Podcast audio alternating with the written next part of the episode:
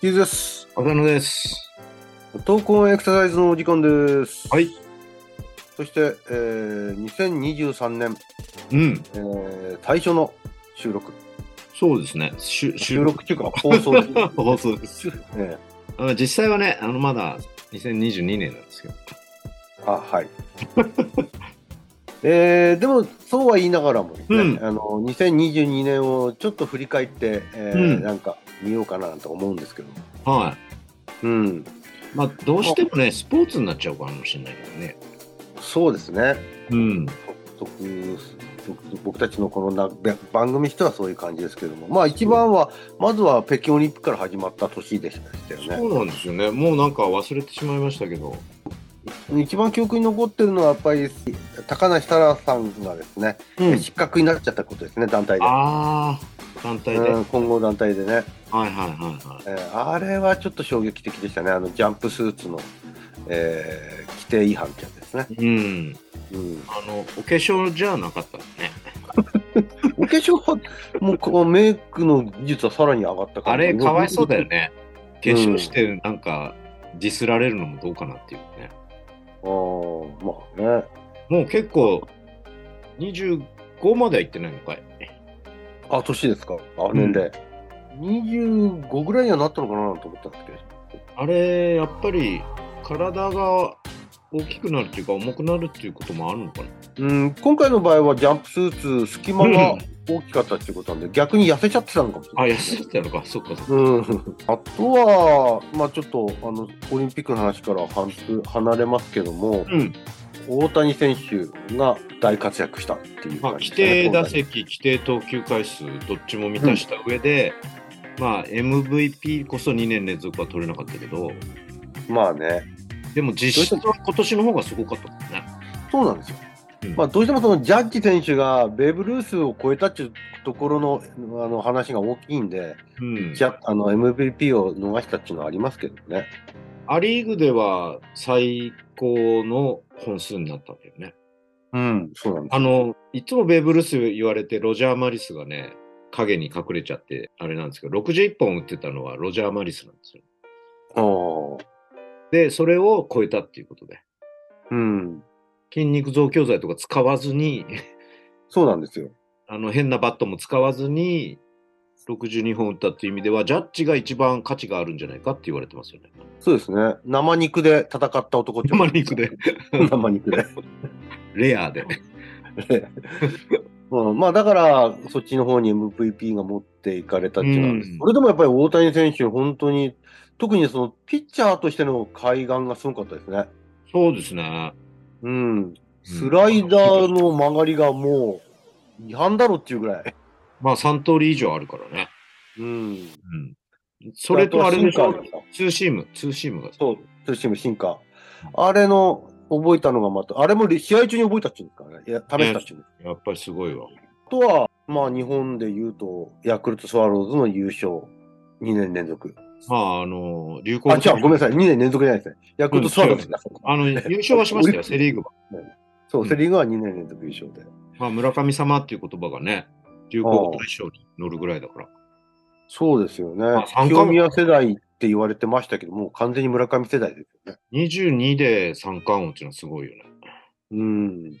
王王選手の記録を、まあ、王会長の記録を抜いたという、56本ですかまあ、後に語ってるんですけどね、シーズンオフで。もうちょっとモチベーション高めてればよかったっていう。やっぱりその王さんを抜くっていうのが一つの目標だったらしくて。まあ、自分の背番号もそうですからね。うん、だけど、実際は60何本とかにもうちょっと目標を定めていけばよかったっていうふうに、後に語ってます。うんそうですよね。うんまあ、でも、かなり最後の一本出るのは時間かかりましたけどね。そう最最後の最終打席だよ。そだから逆にすごいなって言ってたんで すよまあ、勝負もよくしたなっていう感じだよね、相う。手う。ん。そうですよね。まあ、あとは、ちょっともう最近の話になってくるんで、うんなんかまあ、ワールドカップ、サッカーのワールドカップと、それからやっぱりあのボクシングの井上尚弥選手の4団体、えー統一王者になって王者ですね。これがもう最後のところで取り込んだビッグニュース2つでしたね。うん、うんうん、なんかね、それを考えてね、ふと思ったんですよね。おそのサッカー選手でこう、サッカー IQ っていう言葉がよく使われたかなっていう。サッカー IQ。うん、 IQ ってよくあの知能指数みたいなことで使われる IQ ですか、そうです、そうです。ほうほうほうほう要はまあ、一言で言っちゃうと昔で言えばセンスがいいみたいな感じなんでしょうけど、うん。まあ、サッカー選手もともとその空間認知能力とかね、うん。やっぱりどこにパスを出したらいいかとか、どこに自分がポジショニングしたらいいかとか、どこに現れたらいいかとか、どうやったらかわせるかとか、どうやったら相手を潰せるかとか、まあ、いろんなこと考えて試合をやってるわけですけどね。うん。その、その、なんていうのかな。言葉で言うと難しいんだけど、実際の起きた現象を見たとき、あ、これセンスいいわっていう現象がいくつもワールドカップなんかはあって、うん。そういうのってやっぱりサッカーの IQ が高いみたいな。これって持って生まれたもの、テンアップの際みたいな感じなんですかねまあもちろん裏打ちされた技術とか、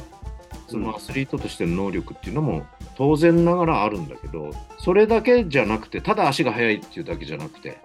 うん。まあ、三笘選手なんかもね、ドリブルの論文書くぐらいだから、うん。知恵があるから IQ が高いっていうわけじゃないんだけど、それだけいろいろ考えて習得していく、もしくはコーチングされても自分の中でそれを落とし込んで、こう実際のプレーに結びつけるっていうところに、なんか IQ の高さっていう感じが受けるんですよね。うん。で、一方でそのボクシングの井上尚弥選手も、ねえまあ、言ってみればボクシング IQ が高いなっていう、うん。まあただ強いだけじゃなくて。うん。うん、もちろんそういうパンチ力とか体の能力は高いんだけどもうん。やっぱりそれ以上にいろんなこと考えながらやってるっていうじゃあこの、まあ、そその各競技における IQ、スポーツ IQ 的なものっていうのは、センスの良さだけではなく、そのそのことについてすすごく考えてるっていうことなの。そうそうそうそうまあモチベーションも含めてなんでしょうけどうん。これってねもしかしたら我々の言うフィジカルもしくはフィジカルフィットネスっていうんですかねうん。もう IQ っていうのが必要なんじゃないかなみたいな確かにその言われた通りには、はいはい、頑張って頑張ってっていう感じで動くのと、うん一つ一つを何を意識して何のためにだとか、そういうことを考えながら動いてたり、どういう効果を表すのかということを考えて動いてたりするのとでは、ちょっとやっぱり結果に違いが出そうな気がしますよね。そうですよね。で、そういう話を去年ずっとしてきたんだけど、改めてまとめるとですね、フィジカルフィットネス IQ みたいな、ちょっと長いんですけど、うん。まあ、フィジカルフィットネスにおけるその考える力みたいなところですよね。そうそうそう。それがなんかこう、違和感に気づくとか、あれ、うん前にやれたことがなんで今できないとか、前にやってたことちょっとやってみようかなとか、こうやって動いてみたらどうかなとか、そういうことをこう考えていくっていうことが、配給が高きゃいいっていうことを言いたいわけじゃないんだけど、結果的にそういう IQ が高い的なことに結びつくのかな、みたいな。うん一流選手のそのあ IQ の高さっていうか、それなんかを見てても、もちろんセンスの良さがあるんだけど、うんすごく考えてる、すごくそこに時間を費やしてもあの考えてるっていう印象はありますよね。うん。だからこう同じような感じで、フィジカルフィットネス IQ も、やっぱりその自分の動き、体の使い方を、まあ、常にこう感じ取れなきゃいけないし、感じ取った時になぜなんだろう、どうしてなんだろうっていうふうに考え詰めていくっていう、その辺の大事さっていうのも、うん。そういうことなのかなっていう気がする。決定的に違うのはこう最高レベルで戦ってやってるっていうんじゃなくてそういうんじゃなくて、能力はそれなりにでも気づく人と気づかない人では大きくその後のその生活活動とか身体活動の質っていうんですかねうん。それから継続性っていうんでしょうか、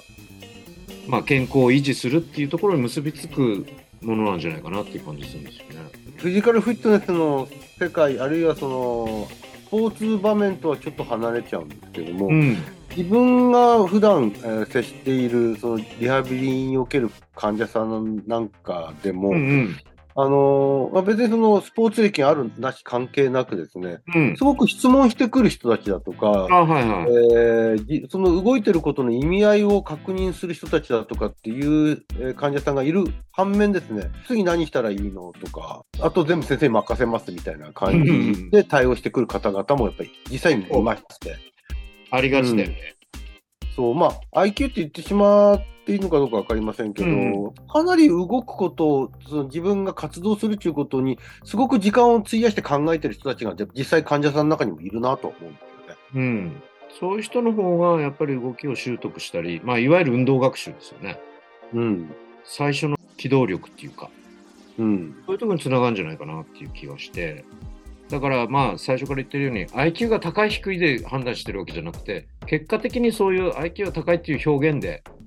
表すことで、こうなんていうちょっとスマートに表現してるんですけど、結局それが自分のその後の生活の中でためになっていくんじゃないかな、結果としてね。うん。そのその土台としては、そういうこう運動に取り組む考え方みたいなっていうこと、すごい大事なような気がして、やっぱり個々のエクササイズをただ指導するんじゃなくて、そういうことをこうあまり上から目線ではなく、こう寄り添いつつ伝えていくっていう方法っていうかね、をうん我々も考えていくべきじゃないかなと、2023年をむうん迎えて思うとこなんですけど、一番最後に新年っぽくなりましたね。無理やりまとめたわけじゃないんですけど。わかりました。じゃうあんちょっと、この2023年、うんところどころでもしかしたら、フィジカルフィットネス IQ っていうキそうーワーですドね。ちょっと出キーてワくードるかをもしれませんが。この1年はそれでちょっと押し通してみようかなとも思ってるんですけど。う、まあ、ちょっと興味深いですね。 はい。じゃあ改めて、今年もよろしくお願いしますよろ。しくお願いいたします。はい。